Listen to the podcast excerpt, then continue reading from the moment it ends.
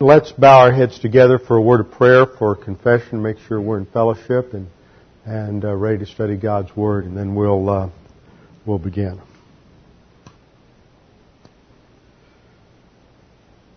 Father, we thank you for the opportunity we have to come together as a body of believers to study your Word. We realize that the, this is the most significant thing that we do with our lives is to take the time to study your Word, to have our lives transformed by it. We pray that as we study tonight under the teaching ministry of God the Holy Spirit, that we will truly understand the things that we're studying and accept them, receive them, that they may transform our, our thinking, that we might be conformed to the image of Jesus Christ. We pray this in His name. Amen. Before we begin in our study in James 2, I want to read a um, letter I received today from email from uh, Jim Myers. Jim Myers is a missionary we uh, who's spoken at this church, and we pray for him on a regular basis at prayer meeting. And um, you know, tonight it was. I was afraid everybody thought we had the plague going on here the way we had attendance at prayer meeting this evening. But we need to make that a priority too. We had like four people show up tonight. It's been sparse the last couple. I go out of town for a week. That does not give everybody the excuse to, to blow off Wednesday night. This is going to happen on occasion, and um, we've got some other things that we're going to try to do to uh, fill in the gap when I'm gone on a Wednesday night. But um, in the meantime, we need to not let it tear up our schedule just because we miss one Wednesday night. We ought to be mature enough not to trip all over ourselves in terms of our schedule. Anyway, Jim wrote, and I thought you'd be interested in hearing about his, his ministry over there. He's living in Kiev, Kiev, they pronounce it, in Ukraine. And he's been over there. He was originally with Jody Brown in Belarus, in Mogilev, and then he went independent about two or three years ago and is down and, and having a tremendous ministry. He teaches in a Bible college and in a seminary, plus a number of other independent things that he's doing. And uh, this is just a taste of the kind of schedule he has. We just returned from a two and a half week trip to the capital city of Kazakhstan, Almaty, formerly called Alma Ata. This is a beautiful city with a mountain backdrop, highest peak almost 5,000 meters, which is more than 16,000 feet. It is a city of more than a million population, but of mixed origins. This was originally a Russian city and not a Kazakh settlement. The Kazakhs are a different race, Oriental Mongol of some kind, but there are many Kazakhs in Almaty now. There are also many Koreans there who were brought in during the Russo-Japanese War. Most of them now speak Russian as their first language. The signs are either in Russian, Kazakh, or both. The Kazakh language is an interesting sounding language with lots of gutturals like German, but with an Oriental lilt, although it is not a tonal language. It sounds very different from the sibilant Russian we are used to hearing. It is also interesting that they used to write it in Arabic letters, but then switched to Cyrillic some years back. That's the Russian alphabet is the Cyrillic alphabet. Now they're talking about changing it to Roman letters like we use. They certainly know how to confuse things. I taught at the Kazakhstan Evangelical Christian Seminary. This was started by a Korean who is a naturalized American citizen. He is a promoter and has raised money in both Korea and America for the work in Kazakhstan. They have bought two different pieces of property and have two separate campuses, one that teaches in Russian and the other that teaches in Kazakh.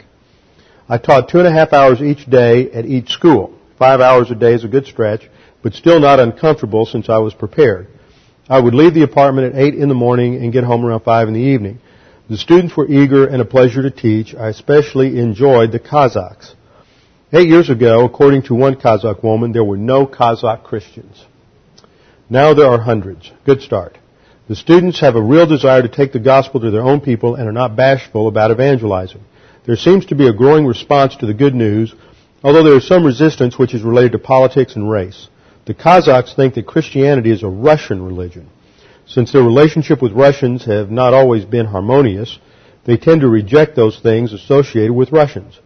For many centuries, the Kazakhs have been under Muslim influence.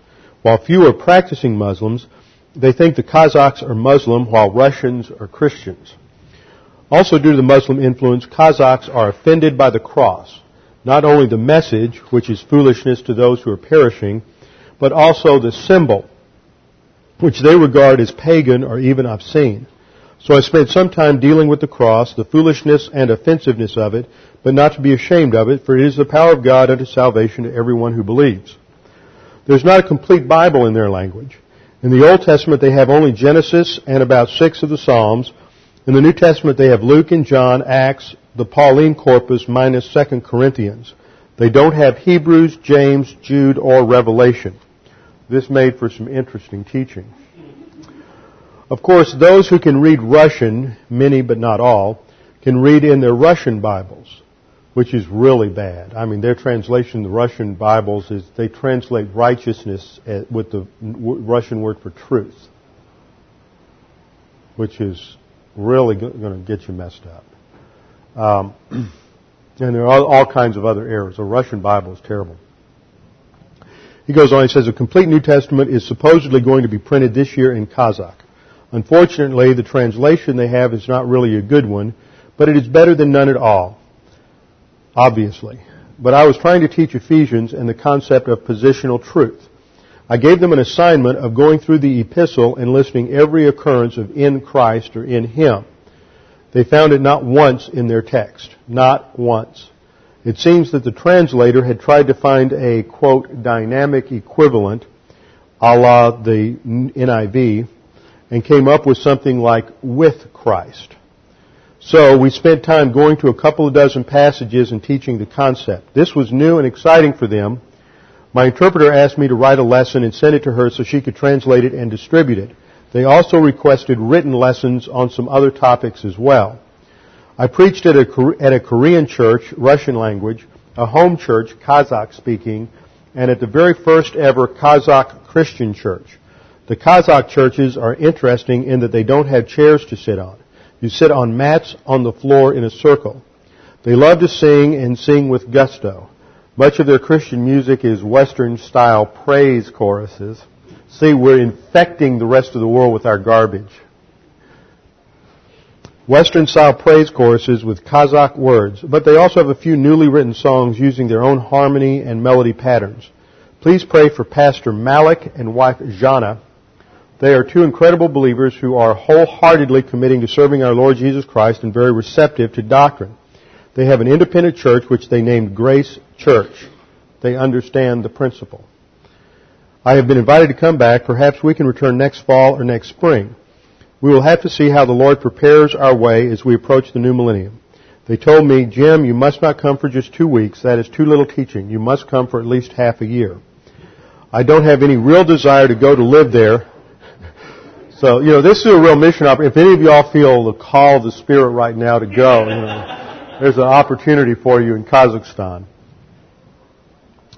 I don't have any real desire to go to live there at this time, but there's a wide open door to people with hungry hearts. I just can't tell you how exciting it is to be serving the Lord here at this time. I wish you could come and get a little taste of it. Every time he writes, he's begging me to come over there. And um, I haven't felt the call of the Lord. Just, just yet. Although I would love to go over there. I've been over there once and would love to go back, but I just uh, don't think now's the time. So that said, he has a few other personal notes to me there, but that gives you the gist of what he's doing, how the Lord's using him.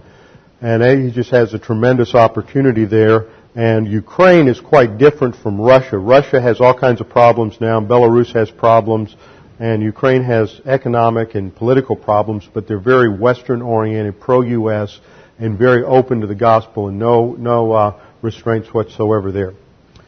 So that's from Jim Myers, and we need to continue to remember him in prayer. Let's open our Bibles now to James chapter two. James chapter two.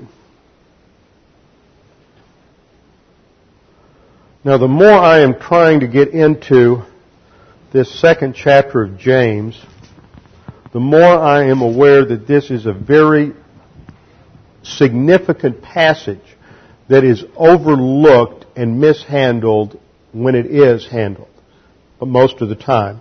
And there is some tremendous doctrine here, and we're all familiar with the fact, or should be familiar with the fact, that starting down in verse 14, we come into a very much debated section of the epistle, which is the relationship of faith to works.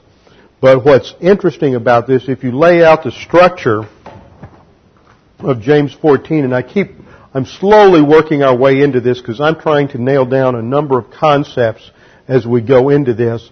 And as I said in my, uh, when we started, uh, the last two or three days since I've been back and been on all these antihistamines, my brain's rather fuzzy and I just can't, I sit there and go, oh yeah, there's a real important doctrine there, but, you know, my mind just won't quite get around it, so, um, I'm, just kind of slow with this right now, and there's there's some really good stuff here, and some great doctrines, and I want to really handle this very carefully when we get there.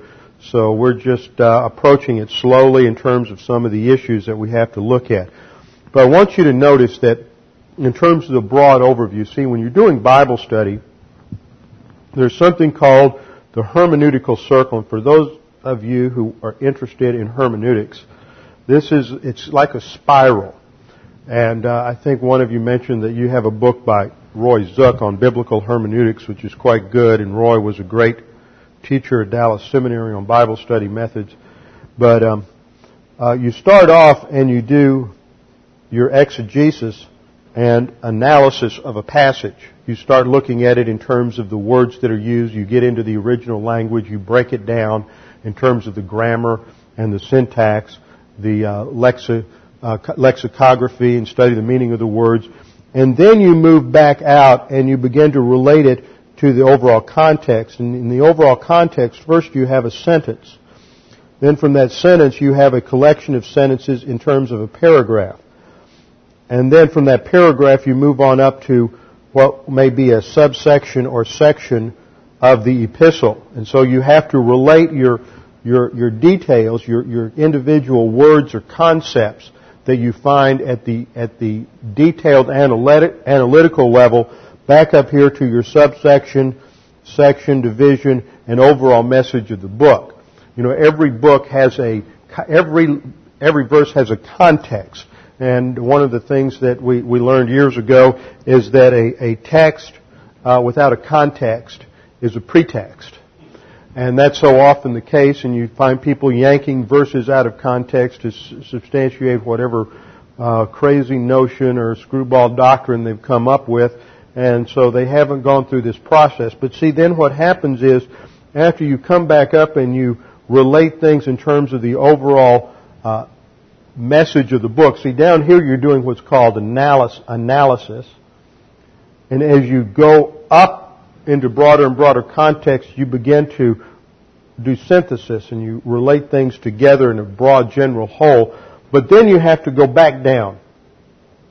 And you work your way back down to the paragraph level and then to the, to the sentence structure and then back down to, to your exegesis because you always have to let the, the, um, your, your overall context is going to um, help inform your uh, uh, your individual meanings and how you may make certain choices once you get into the text. Now at this level here, when you get up here, you get subsection, section, and then you're also dealing with the overall message of the book in the New Testament, and then of course your broader context to that is the New Testament itself, and the broader context to that is the Bible itself, where you're comparing, and at this level here, you're going to be comparing Scripture with Scripture. At this level here, within the message of a book, you have to orient things to, to other passages where, where James is writing. Uh, if you're dealing with Pauline letters like in Galatians, Paul may use a phrase a certain way, whereas John may not use it that way at all. Uh, John may have a, a certain way in which he uses some words and some phrases that is different from the way Peter or James uses, uses that word or phrase. So we have to look at it in terms of individual books and then relate it to the overall. And then this is also controlled by a systematic theology, which in turn then relates back down the spiral to the individual details. So you have to go through this process whenever you are analyzing or studying any, any epistle in the scriptures. And I say all of that to, to build up to understanding the relationship of this chapter. Starts off with a, a command in verse uh, in chapter 2 verse 1, My brethren, do not hold your faith in our glorious Lord Jesus Christ with an attitude of personal favoritism or with an attitude of prejudice. And then you have an illustration that comes in with the rich man that comes in and, and the uh, usher there is doesn't have any doctrine. He's operating on a false scale of values and he's going to kowtow to the wealthy guy who we find out when we come down to verse 7, uh, down to verse 6 and 7 is that this guy's oppressing him and dragging him into court and, and he's, uh, he's not a, a, believer. He's just, uh, and so the usher is impressed with his position and power and his possessions and not with, um, who he is as, as an individual. So there's no spirituality or spiritual concepts informing the scale of values of the usher. Consequently, he's creating problems and, and James uses all of this to illustrate a principle, and that is the principle related to Leviticus 19:18, you shall love your neighbor as yourself, which is quoted in verse 8. Verse 8 is, is what this whole passage is, builds to and develops from. So everything up to verse 8 leads to it and then after that is a development of it an application of it and its relationship to law. And then it comes down to about verse 12 and then we're going to, it stops there and then verse 13 shifts and we get in, and really that's where the paragraph break comes, I believe, is between 12 and 13. Now, look at what happens in verse 14. 14 introduces the next subject. So you have I don't know what it is. I stand up here with this thing dry, open and dry, and it runs out of ink. Okay. 1 to 13 deals with the issue of partiality, which is just one aspect of the application of unconditional love. That's what this is all about. Then you have a shift at verse 14 into a different subject which is going to be the relationship of faith, which here is not only the operation of the faith rest drill, but what you believe, doctrine in your soul. What use is it, my brethren, if a man says he has faith or doctrine, but he has no application? That's the sense of works here. Application, it's, it's the mirror to hearing and doing in the first part of this, this, this division. But he has no application. Can that faith deliver him? And then he gives an illustration in 15 through 17. If a brother or sister is without clothing and in need of daily food, and any of you says to them, go in peace and be warmed and be filled, and yet you do not give them what is necessary for their body, what use is that? So you see that illustration of supplying the need of somebody in, finan- in a situation of being financially destitute is similar to the illustration of the poor and wealthy back here in verse 13, verses 1 through 13. So he then goes from 14 and then verses 15 through 17 are back in, a, in an illustration related to the first part of the chapter. So it's like we go from subject A to subject B, then back to subject A, and then to subject B. And that shows us that this entire chapter has a literary unity.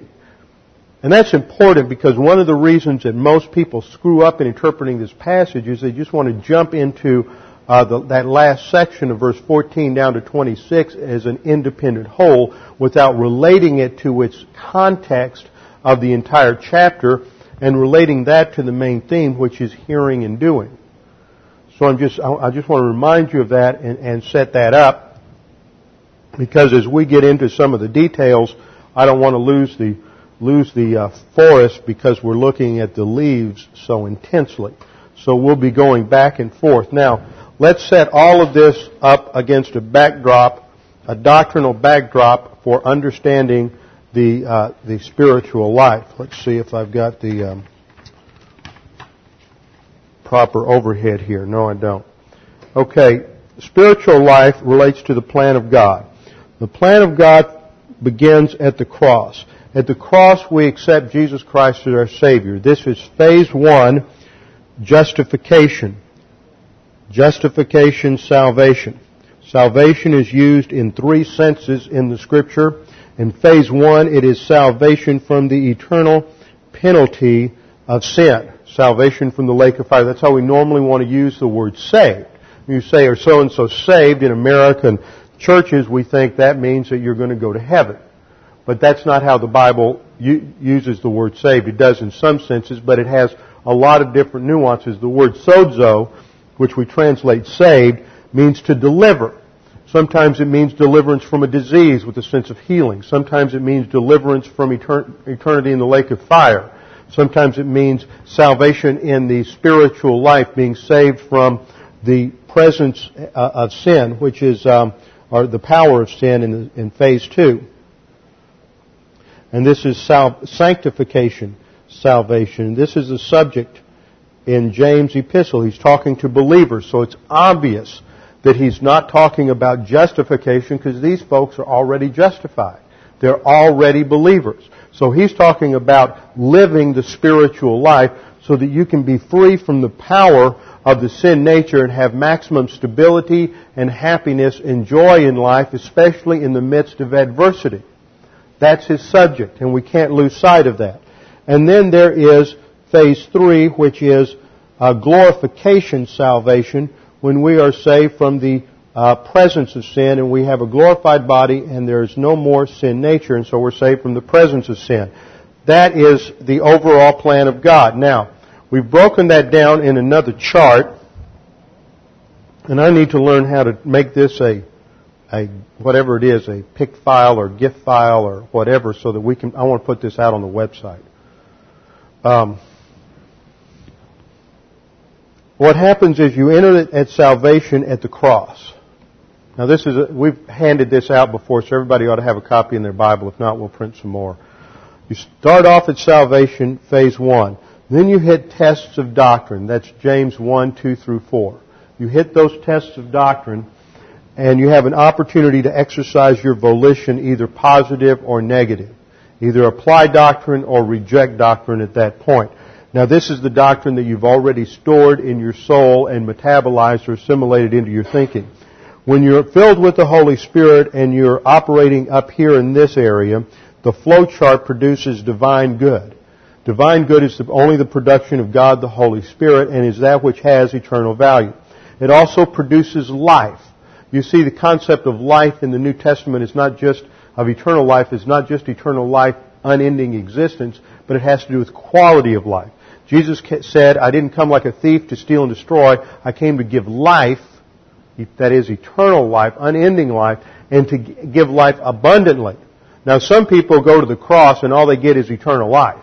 And they say to heck with it after that and they never go anywhere on doctrine. They have a miserable life. They never grow. They never learn. And they never ha- experience the life that God has for them. And that's why we're here, is to experience that quality of life that God has for us. And then according to Romans 12, 1 and 2, it produces evidence that God's will is good and faithful and perfect. That in turn produces steadfast endurance. As we are persistent in the midst of the trials, it produces endurance. And endurance, according to James 1, 2 through 4, has its result in maturity. This is the process. Now when we're negative and we're operating in carnality, then we're down here in this bottom flow chart. We produce sin, human good, and that leads to temporal death. That was the subject that James talked about back in James chapter 1, verses 14 through, uh, 15. And when lust is conceived, it gives birth to sin, and when sin is accomplished, it brings forth death. That leads to weakness and instability. Emotional, spiritual weakness, emotional instability. We're miserable in life. There's no person on earth more miserable than the carnal Christian. There's nothing in life that will make you more miserable than to end up in carnality, to fail to take in God's Word and to fail to grow. And this leads to, if it continues without uh, confession of sin and grace recovery, then it leads to spiritual regression and a hardened heart. And the result of this is that if you stay in maturity and filled under the filling of the Holy Spirit, advance to spiritual maturity, then at the judgment seat of Christ there are rewards and there is inheritance in the kingdom if there is failure and you live a life where you produce maximum human good and no divine good, then at the judgment seat of Christ there is loss of rewards and shame at the judgment seat of Christ. That's the overall concept. If you understand this dynamic, this is what the spiritual life is all about. And we just have to go over this again and again and again.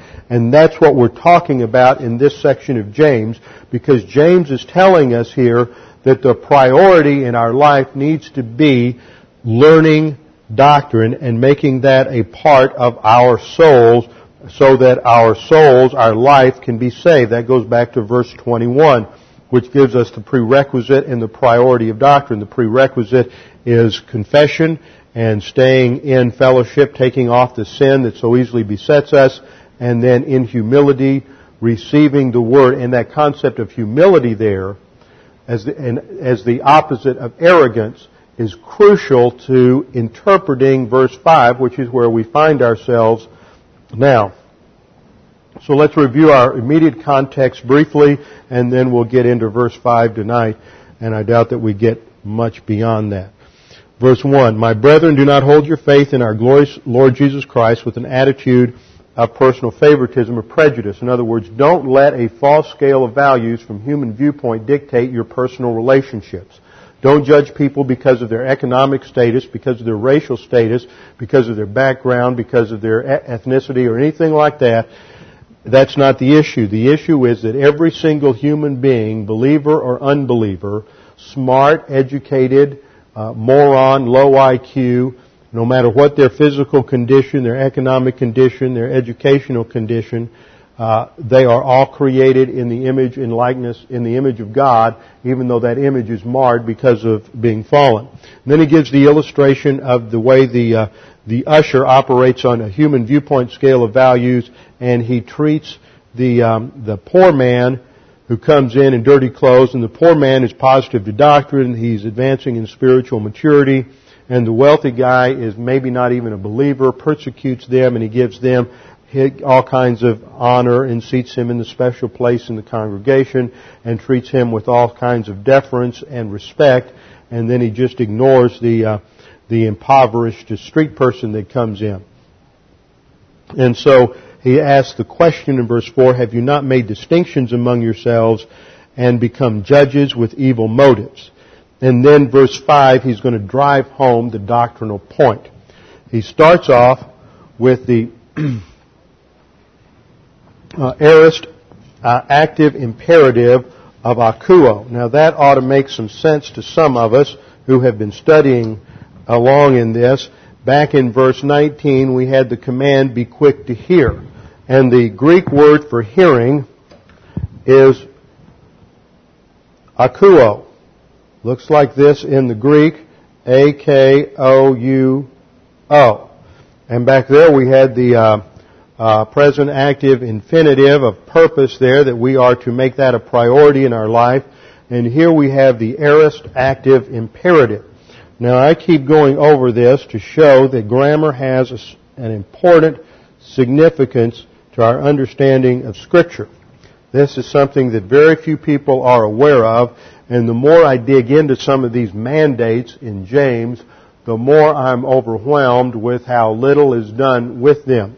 I spent, um, dragged myself out of bed this afternoon and looked through my foggy glaze at my computer for a while and did some syntactical studies on in James with a new. Uh, I've got this new program that's really slick.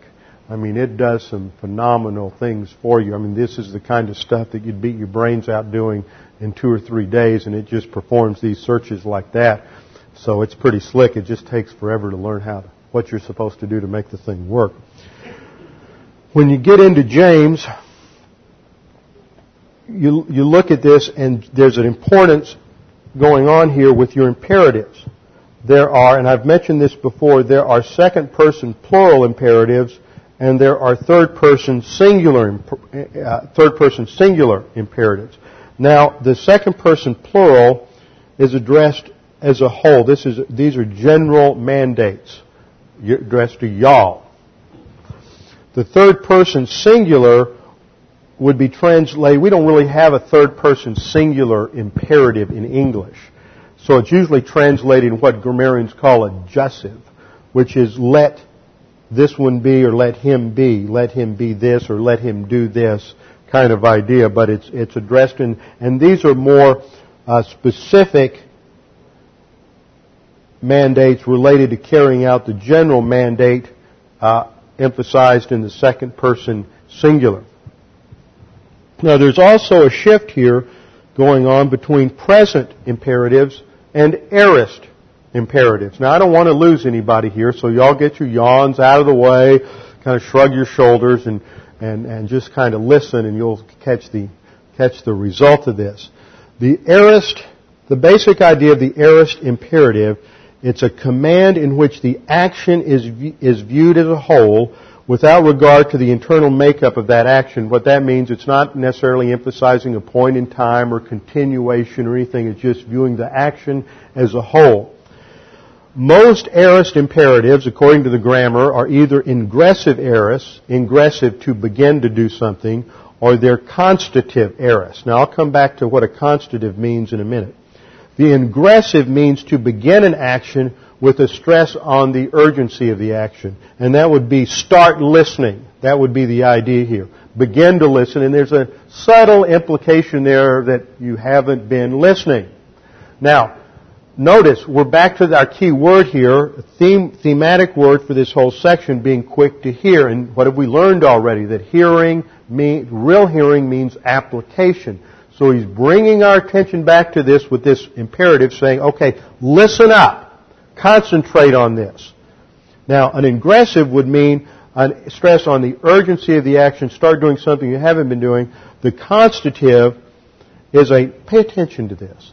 It's a solemn or categorical mandate without stressing the beginning or continuation of the act, but on the solemn urgency of the act. It is to make this your highest priority. Now that's just what the grammar means. Whatever is in the aorist imperative is in it. Make this your highest priority. So this just feeds back into our case here that we're to make hearing the highest priority in our life. And that means taking a little time and, and, doing a little self-evaluation. We saw that we're supposed to look into the Word of God like a mirror, hold it up for a little self-evaluation. Now, there's a lot of times when people have a lot of different hobbies. Men like sports. They can give you all kinds of sports statistics, but there aren't that many male Christians who can tell you where to find a verse like all have sinned and fall short of the glory of God. They can get on the computer and walk you through Netscape Navigator or Microsoft Explorer and go all kinds of places all over the all over the world in terms of the internet, but they can't walk you through 10 verses in scripture or 5 verses in scripture to show how to be saved. Now that ought to be convicting. We just don't make the Word of God the priority that it ought to be in our lives. And that's what this is saying. The aorist imperative at this point is intruding on the territory, according to the grammar, of the present imperative with this ingressive progressive nuance to begin and continue doing something. That's the bottom line. This is important, it's solemn, it's to make this the highest priority and to start doing it and make it a continuative continuation in your life. Now, we need to ask how does this, all of this grammar that seems like it's up there in the cloud somewhere, relate to what James is telling us? One thing we need to remember is there is an important stylistic shift in James' writing. Every time he shifts gears and he uses his second person plural, he's making a new. And it grabs our attention. Now the last time that James used an aorist imperative, second person plural, was back in 121. So look back there. We had in, in verse 21, therefore, and then we had an adverbial participle of attendant circumstance and an adverbial participle of attendant circumstance has the function of stating the prerequisite to the main verb. That's the idea there, and we studied that back in verse 21. The main verb is receive. That was our aorist imperative there. Receive the word. Now, what did we just learn about aorist imperatives? They state something that's supposed to be the highest priority. So back, so James is consistent here. The highest priority in verse 21 is to receive the word, and then he, the next time he uses an aorist imperative is to say, listen up to the word. Concentrate on the word. So we have the priority back in verse 21 that it is the word that you are to receive, and that is what is able to save the life or save the soul in terms of phase two salvation. So in between, there were two uh, two other imperatives in between, and these were present uh, tense imperatives. And there is one in verse 22, and it's poorly translated in verse 22, but prove yourselves doers of the word, and that's not the word in the Greek at all. The word in the Greek was the verb ginomai, which we studied back in John 1, 1 quite extensively, and it means to become something that wasn't there before.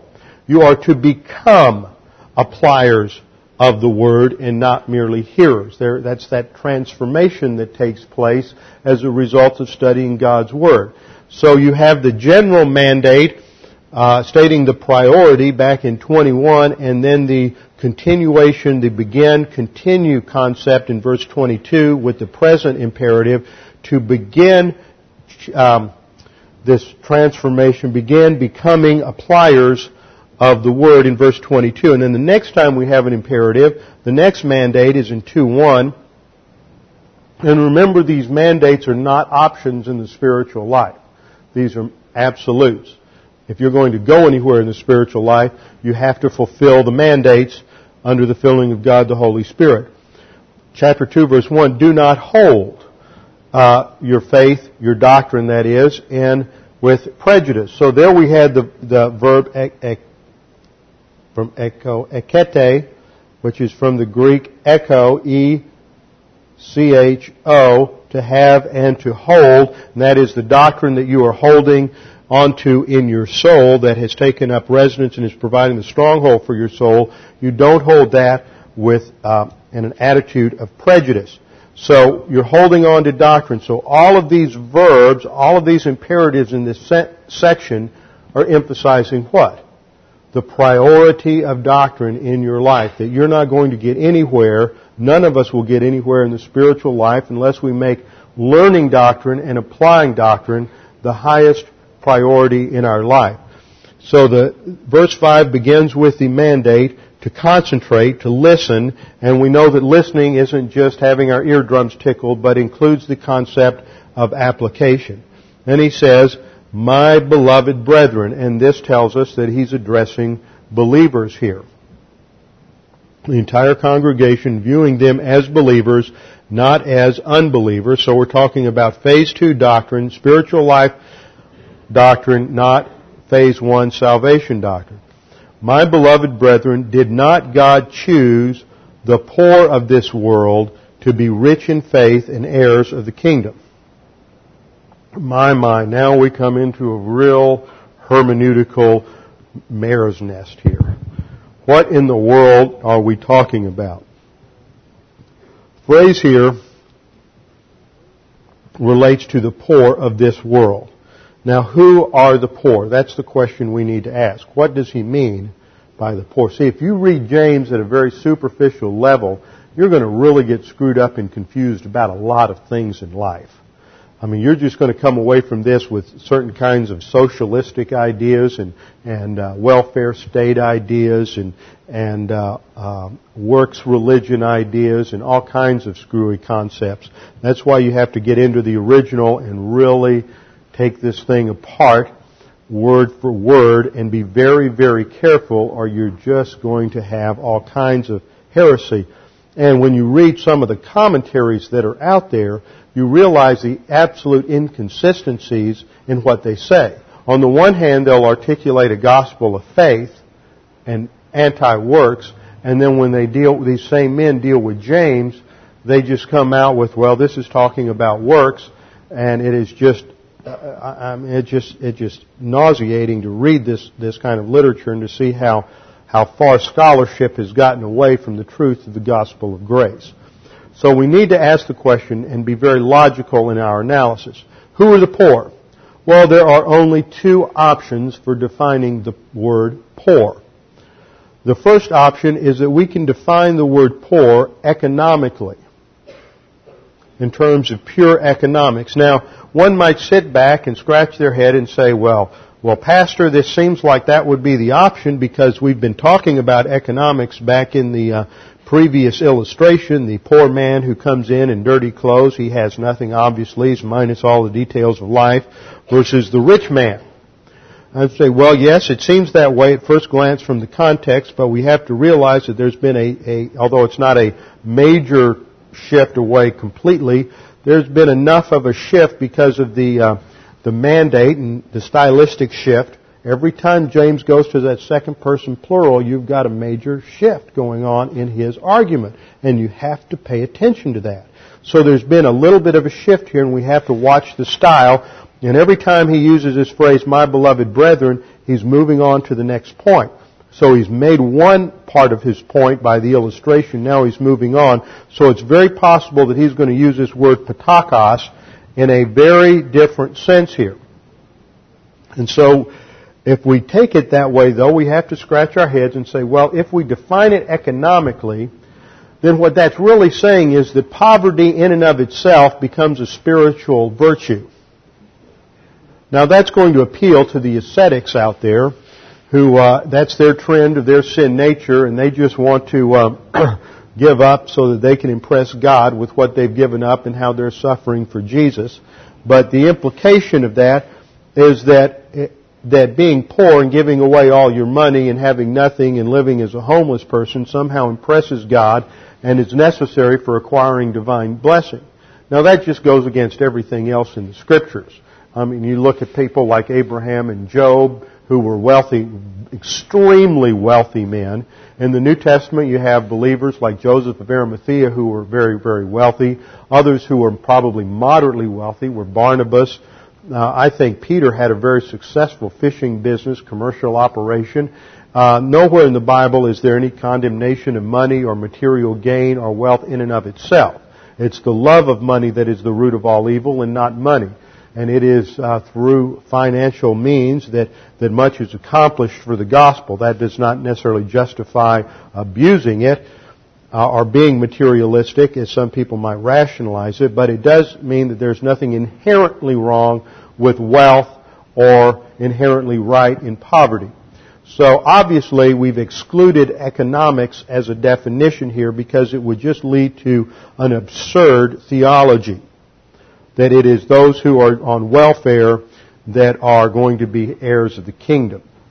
So, the other option is that when we get into verse 5, he, James has shifted the nuance of poor from economic poverty to spiritual poverty or humility. Now that makes sense contextually. Remember he's talking about listening and hearing listening, God chose who? The humble. That's what this would then mean. Did not God choose the humble of this world to be rich in faith? Now what did he say in verse 21? That we are to receive the word in humility. So there's a parallel there, and there's a contextual parallelism that is quite significant. But there is even a more significant parallel than that, which goes back to the teaching of Jesus. Now, who was James' older brother? It was our Lord. Now, he was not a believer while the Lord was walking on the face of the earth, but he probably heard much of what the Lord taught, and there are a lot of similarities and parallels between what James says in this epistle and the Sermon on the Mount. So let's turn back into the Gospels for a minute and examine a couple of passages, and in the process we'll just learn a couple of things about, about Bible study and comparing Scripture with Scripture. So turn first to Luke chapter 6 verse 20. Luke chapter 6 verse 20.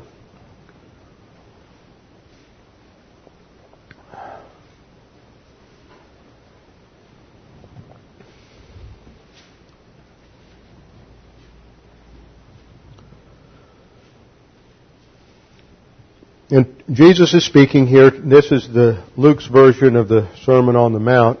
Turning his gaze on his disciples, he began to say, Blessed are you who are poor, for yours is the kingdom of God. Blessed are you who are poor, for yours is the kingdom of God. Let's read the context because a lot of this is related. Blessed are you who hunger now, for you shall be satisfied. Blessed are you who weep now, for you shall laugh. Blessed are you when men hate you and ostracize you and cast insults at you and spurn your name as evil for the sake of the Son of Man. Be glad in that day and leap for joy, for behold, your reward is great in heaven. For in the same way their fathers used to treat the prophets. But woe to you who are rich, for you are receiving your comfort in full. Woe, three woes here. Woe to you who are well fed now, for you shall be hungry. Woe to you who laugh now, for you shall mourn and weep. Woe to you when all men speak well of you, for in the same way their fathers used to treat the false prophets. Now the thrust of all of this is not, is dealing with spiritual issues and spiritual attitudes, and it's not dealing with physical overt things. The hungering is hungering for righteousness. Those of you who hunger for righteousness, who are, who are positive to doctrine, who are applying doctrine, who want to know the Word of God, who realize that man shall not live by bread alone, but by every word that proceeds from the mouth of God, you shall be satisfied. God will satisfy you and will feed you with doctrine. Blessed are you who weep now. That is, who are sorrowful over, over sin and its consequences in their life, for sorrow over the world and its situation and the lost. It can include a number of attitudes. Jesus wept when he looked on Jerusalem because of their negative volition. So it's not wrong to have a sense of sorrow and sadness over the lost and over those who are negative volition. It's real easy to say, well, they're just negative. They're getting what they deserve. But Jesus didn't have that kind of attitude. He was indeed truly sorrowful and wept for Jerusalem because of their rejection of Him. And then we go on, blessed are you when men hate you, that is, for the gospel, and ostracize you and cast insults at you, and spurn your name as evil for the sake of the Son of Man. And, and what do you get for all of that? There is reward. So we're not talking about salvation here, getting into heaven. We're talking about position in heaven, reward. And we'll clarify this now by comparing those scriptures with Matthew chapter 5. So turn back to the first gospel in the New Testament, Matthew chapter 5. Now I'm not going to do an in-depth analysis of the Sermon on the Mount. There are all kinds of hermeneutical issues related to this, but there are general principles here that apply in any dispensation, even if the primary thrust of the message is not intended for the church age, there is still, just as the Old Testament has underlying doctrinal principles that are apl- applicable today, the same is true for the Sermon on the Mount. Matthew chapter 5 verse 3 starts off, Blessed are the poor in spirit. Now wait a minute. Luke just said, blessed are the poor. So now we have a new phrase. That's going to help us in understanding the concept of poor, isn't it? It's poor in the spirit. Now, now we have another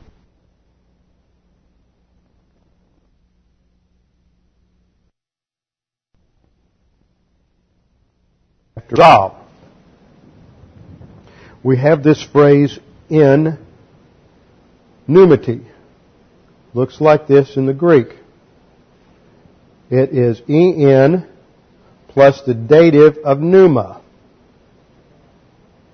Now, we have several problems we have to address here. First of all, we have to figure out what pneuma means. Does this refer to the human spirit?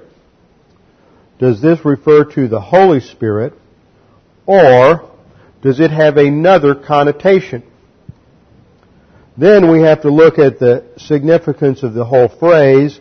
Is this an, an plus the, plus the dative of means or agency, indicating uh, by means of the human spirit or by means of the Holy Spirit? Is it a, a locative dative, which would mean in the sphere of uh, the Spirit or in the sphere of the uh, Holy Spirit or, or just exactly what does this mean? Now the third meaning, which I didn't isolate here, is the, the meaning that this has in this passage.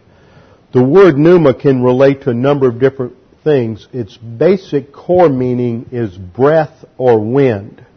Breath or wind. That's what pneuma means. Now, it has come to be used for that which is unseen, both in terms of the Holy Spirit and the human spirit. And that's demonstrable from a number of different passages. But it also has to do with thinking. And according to the lexicon, it means an attitude or disposition reflecting the way in which a person thinks about or deals with some matter. So, you know, sometimes you see people and, and um, they talk about the spirit of pride or spirit of arrogance, and recently it's become popular in some circles to try to take that word spirit to mean a demon every time they see it. And so they want to translate that uh, that you've got a demon of pride or a demon of arrogance, and that's the that's the uh, reason you've got problems, and now you've got to get rid of that demon, and that's just absurd and has shows their ignorance of the Greek. It has to do with an attitude or disposition, and in those passages when it talks about having a spirit of anger, it talks about having an attitude or disposition to attitude, a way of thinking. And so here we have an attitude or disposition that is related to poor, poor in and the whole phrase here is an idiom for humility. Blessed are those who have a humble attitude, have an attitude or, or way of thinking in terms of humility, an attitude related to humility. Blessed are those who are humble, for theirs is the kingdom of heaven. In other words, the arrogant one is not going to inherit the kingdom. And then it goes on, blessed are they that mourn, for they shall be comforted. Blessed are the gentle, for they shall inherit the earth. And the subject all through here is talking about inheritance. And this brings us back to a subject that we have covered on Sunday morning in our Galatians series and is so crucial to understanding um, many issues today and what is going on in James because let's turn back to James chapter 2 what we find here is that what James says in James 2:5 is almost a paraphrase of what Jesus said. He said God chose the poor of this world, and if we take that as humble, God chose the humble of this world to be rich in faith and what? Heirs of the kingdom, which he has promised to whom? To those who love him. Now what we have seen in understanding inheritance is there are two categories of inheritance. And we need to evaluate this and go over this again and review it under the doctrine of heirship or the doctrine of inheritance. So let's start off with point number one in the doctrine of inheritance. And that's by looking at the basic meaning of the word kleronomos. K-L-E R-O-N-O-M-O-S. And the meaning of kleronomos, the, the core meaning is inheritance, possession, or property. Inheritance, possession, or property. So to inherit the kingdom means to possess the kingdom. To possess the kingdom. Sometimes this refers to a birthright which someone enters into by virtue of their physical descendancy, their physical sonship in Galatians 4.30 and Hebrews 1.4. Certainly gets noisy in here when it rains outside. That's not rain, is that hail? Oh good. Is it time to get our cars out of the parking lot and do what?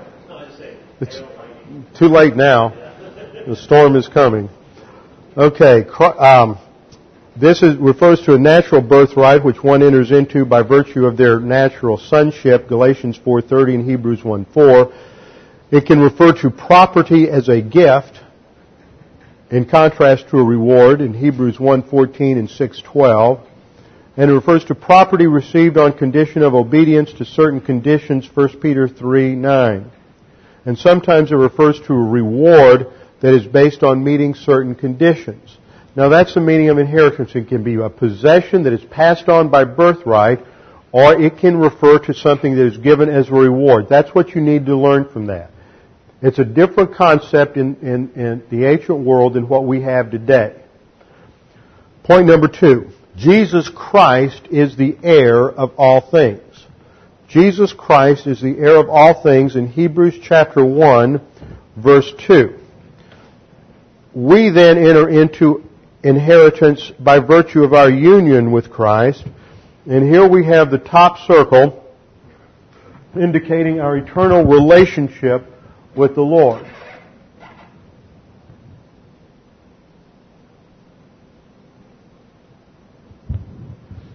That is a permanent relationship that can never be severed and can never be lost. Christ is the heir of all things, and that goes to, and then point three, inheritance is based on adoption. Adoption occurs at the moment of salvation. We are adopted into the family of God.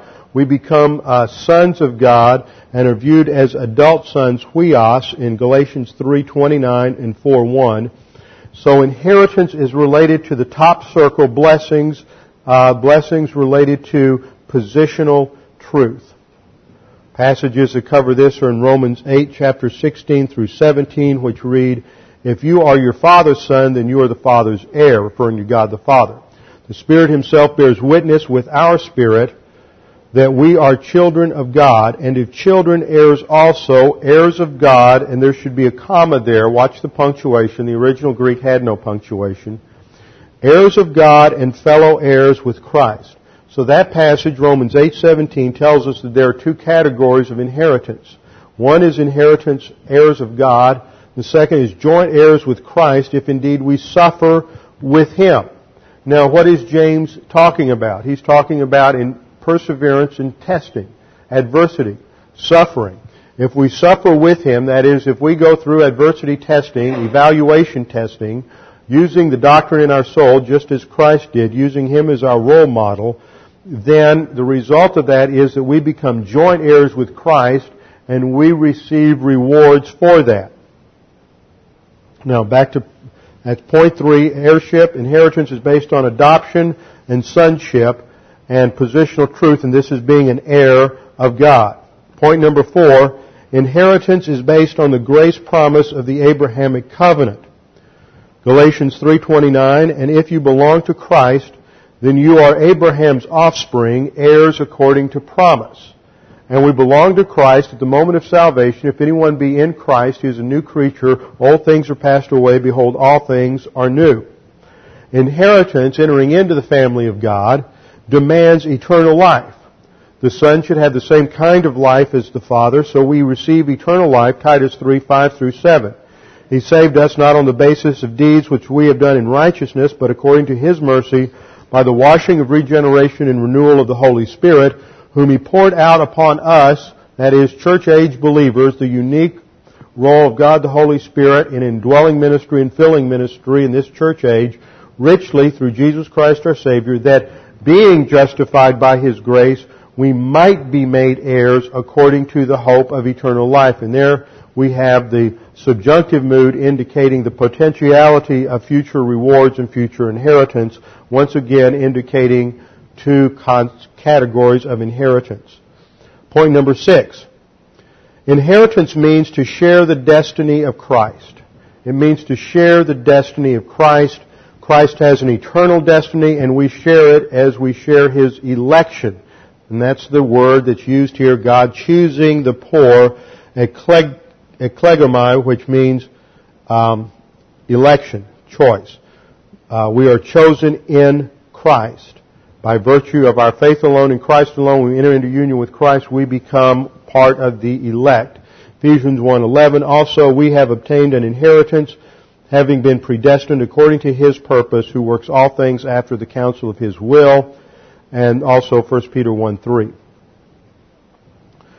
Point number seven. Point number six, let me review it. Inheritance means to share the destiny of Christ. Christ has an eternal destiny, and we share that by virtue of His election. Point number seven, inheritance is both a present reality and a future possession. 1 Peter 1, 4 and 5, and Ephesians chapter 1, verse 11, 13, and 14. It's a present reality and a future possession. Also, we have obtained an inheritance, having been predestined according to His purpose, who works all things after the counsel of His will. In Him you also, after listening to the message of truth, the gospel of your salvation, having also believed, you are sealed in Him with the Holy Spirit of promise, who is given as a pledge of our inheritance. So it's a, we have obtained it, so that's part of it, but the rest is contingent. That contingency of that inheritance, those contingent blessings in eternity, are going to be determined by how we live our life today. Point number eight, inheritance means eternal security. 1 Peter 1 4 says that it is an inheritance which is imperishable and undefiled and will not fade away. It is ours forever. Point number nine, God the Holy Spirit is a down payment on our inheritance. Ephesians 1.14. Now I'm running out of time, so I don't have time to read through all the passages, but you need to do that at some time, taking a look at these verses. Ephesians 1.14 says that He, the Holy Spirit, is given as a pledge of our inheritance with a view to the redemption of God's own possession to the praise of His glory. So we have the Holy Spirit now, uh, and, and His indwelling is a seal of our future inheritance. Now, point number 10 relates to the problem, which is that some passages speak of inheritance as a permanent possession based on faith alone in Christ alone, and other passages seem to make inheritance contingent upon certain behavior. Uh, for example, um, 1 Corinthians 6, 9 through 10 uh, indicates that if you participate in certain kinds of carnal activity, you will not inherit the kingdom of God. So there seems to be two nuances. One is an inheritance related to salvation, and one an inheritance related to uh, as a result of our obedience in this life. Uh, Ephesians 5:5 says, "For this you know with certainty that no immoral or impure person or covetous man who is an idolater has an inheritance in the kingdom of Christ and God." Colossians 3:24 says, "Knowing that from the Lord you will receive the reward of the inheritance, it is the Lord Christ whom you serve." So there is this distinction. It is viewed as a reward for obedience or disobedience. Uh, we can either point number 11 we either inherit the kingdom, Ephesians 5, 5, 1 Corinthians 6, 9 through 10, or there is inheriting salvation, Hebrews 1, 14. This is what was indicated in Romans 8:17. An heir of God is one thing; a joint heir with Christ is a different category. Uh, just as Christ inherits the kingdom in Psalm 2, 8 through 9, due to his loyalty to God the Father, Hebrews 1, 8 through 9 quote Psalm 45, 6 through 7. The joint heirs with Christ will also inherit the kingdom. And point number 13, thus the kingdom has been promised to those who love God, and not all believers love God. That's in John 14, 21 through 24, and our passage in James 2, 5. God has chosen the poor of this world, that is, those who are humble. What do the humble do? They take in the Word of God and make it a priority in their life to apply it. They to be rich in doctrine and heirs of the kingdom which He promised to whom? To those who love Him. Not all believers love Him. Now this takes us back to our initial uh, chart to just kind of tie it all together. When we start off in the Christian life, you have two options when you hit tests of doctrine. You can either apply the Word and operate up in this area, in this flow chart, producing divine good, experiencing the abundant life of joy and happiness and stability, producing evidence for, for God's will, evidence in the uh, appeal trial of Satan, producing steadfast endurance, leading to maturity and the adult spiritual life, and then when you die and you're face to face with the Lord and you're at the judgment seat of Christ, the result is rewards and inheritance. But those who are failures in the spiritual life, who do not advance spiritually, who do not make doctrine the priority in their life, who are not at Bible class on a regular basis, so they're constantly being reminded and, and to refocus on spiritual things and etern- truth, eternal truth, they will operate in the sin nature producing sin, human good, and temporal death, leading to weakness, uh, spiritual weakness, emotional instability, spiritual regression, a hardening of the heart, and at the judgment seat of Christ they will lose rewards and there will be shame at the judgment seat of Christ. And they will not be, they will be heirs of God but not joint heirs with Christ. Heirs of God means that they will have a resurrection body that after the initial shame at the judgment seat of Christ, there will be no more sorrow, no more tears, no more pain. The old things are passed away. But they will not enter into all of the blessings that come as being joint heirs with Christ and being a possessor of the kingdom. They will live in the kingdom, but they will not possess the kingdom.